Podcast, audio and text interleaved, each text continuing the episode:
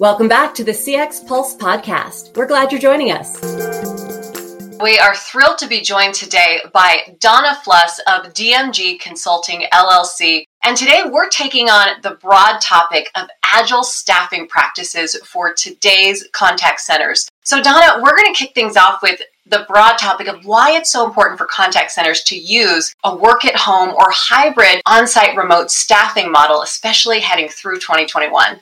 Well, Amelia, the world has changed and it's time for contact centers to go along with those changes. But there's some big picture issues involved in what's going on. And there's three very important reasons why contact centers who have pushed back against using remote or at home locations for its agents really need to get with the times. The first is for something that we've got to assume is going to happen again. So for disaster recovery, business continuity, who knows when there's going to be a new variant that's going to again force people to work at home. So if you have people who work at home and you have policies and procedures and you know how to do it, you're going to be in a much better position to get the rest of the people home or you already have your people home. That's number one. Number two, you're going to be at a competitive disadvantage if you don't allow some of your employees or all of your employees to work at home because you're going to be limited in where it is you can hire from, that 50 mile radius, right? Where somebody with a work at home model can hire from anywhere. And then there's also the simple issue is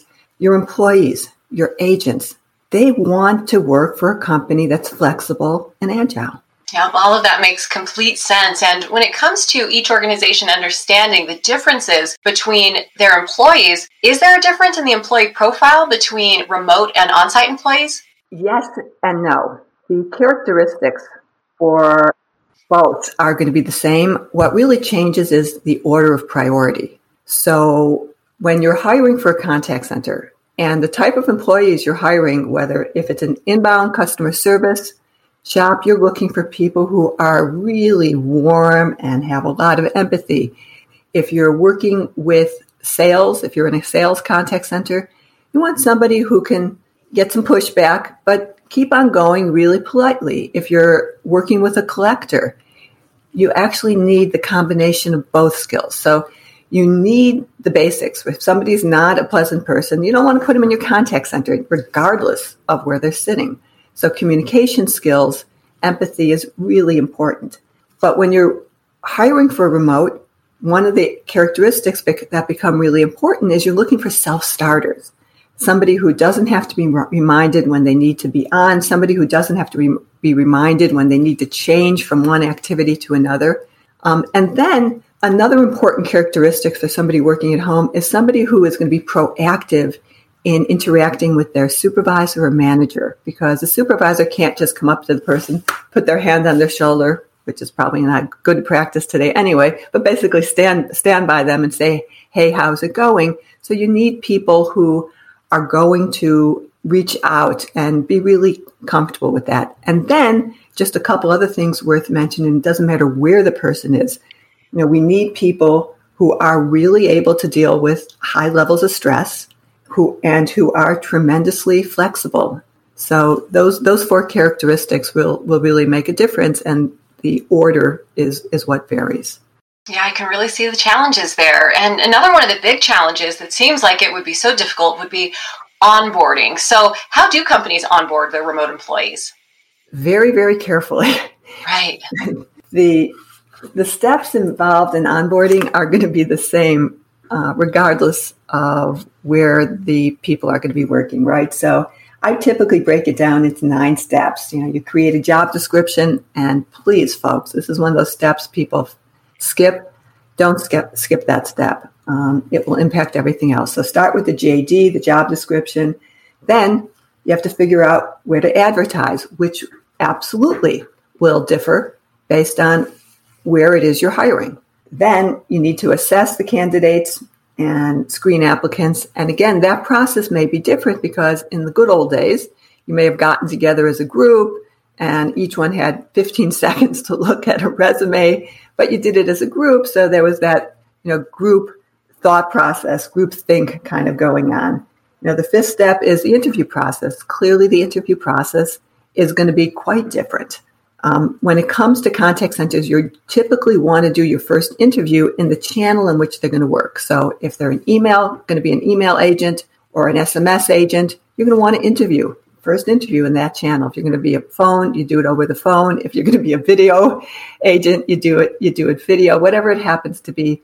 So clearly that entire process is going to change. You can still do the first interview in that channel. And then you should do a interview where you can see and, and chat with each other because there's just dynamics you pick up when you're, you know, relating, you know, and you can see each other. Then, of course, you got the hiring process, the onboarding process. So now let's drill into that onboarding process a little bit because that's where there's also some significant differences. We've got the fun challenge of getting the equipment to individuals. So some business process outsourcers, BPOs as they're referred to, will have their agents use their own equipment. But in general, enterprises will send you a PC, they'll send you a headset, often of your, your choice, lots of different headsets. Um, they'll send you, and then they'll work with you on the bandwidth. So you may have to buy more if you have, if you already have enough, no one's going to ask you to buy less. And again, very easy to do. Lots of ways to get equipment to you. Where it gets interesting is when it comes time to set up that equipment. Because, you know, obviously if you're hiring for an internal help desk, then those people are really good, hopefully, at setting up PCs and other technical issues. But for contact centers, that isn't the case. And one of the lessons we learned during the pandemic is that the organizations, the contact centers that had dedicated people to help the contact center center agents were able to get up and running much, much more quickly.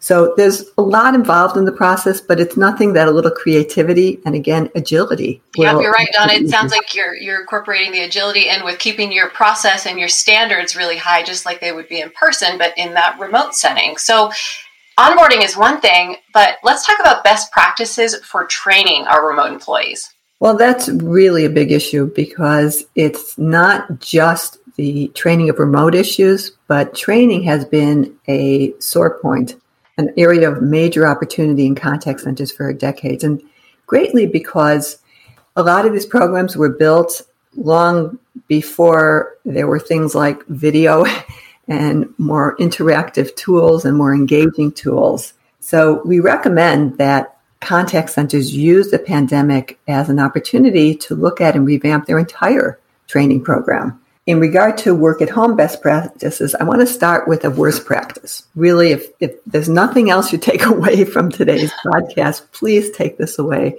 There's a lot of contact centers who have used some work at home, some remote workers. Unfortunately, they required those people, they'd hire them remote, and then they'd require them to come into the office for training. So they were only allowed to be 50, maybe 80 miles out. And it really defeated the entire purpose for the agent as well as for the organization. So if you're going to be remote, if you're going to do work at home, please um, do not require people to come in for training. Then, in terms of some of the best practices, it is a great opportunity to create um, more engaging, as I mentioned, type experiences.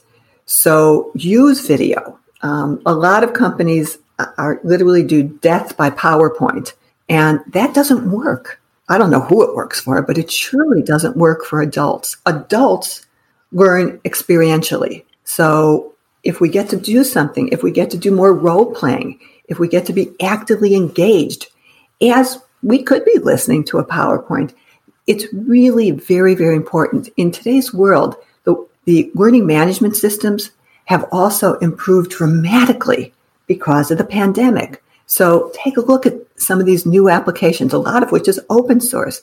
Learn from the good practices that the universities did as they sent their people home. So huge opportunity for the benefit of those who work at home and for those who will end up back in the office.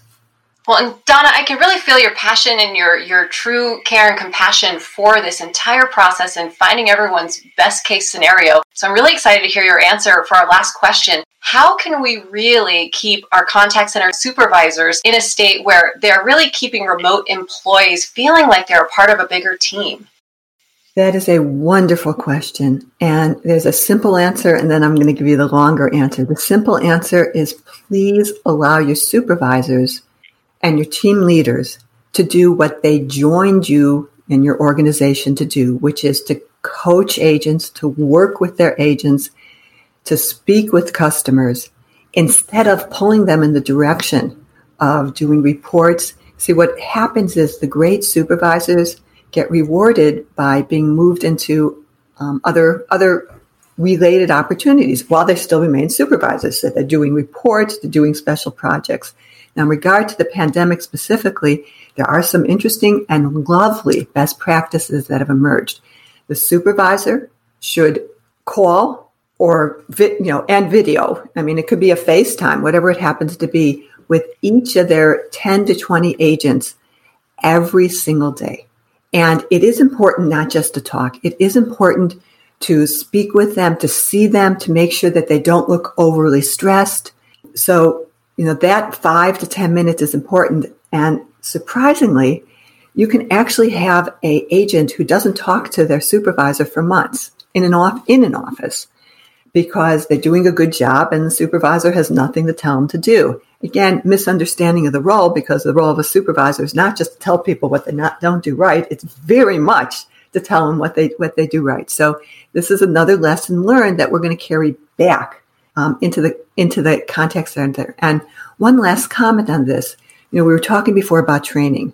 Right before agents come out of a training process, the supervisor should be reaching out. So classically, when a contact center agents finishes training, they go into a nesting period where they're really work closely with two or three people or one person who is there to help them on a minute by minute basis. And only after that period do they then meet their supervisor. We need to switch them, this around because we need to make sure they know that there is not just one resource, but many resources. So have the supervisor meet their new team player or players, you know, early on in the training process and continue to go through that process with them. And that's going to take a long way to, to comfortably onboarding. Yeah, it sounds like at the center of everything still is human connection. Donna, thank you so much for joining us today. Again, this is Donna Fluss, president of DMG Consulting LLC. You've brought us so many great insights today. Thank you, Donna. My pleasure. Thank you.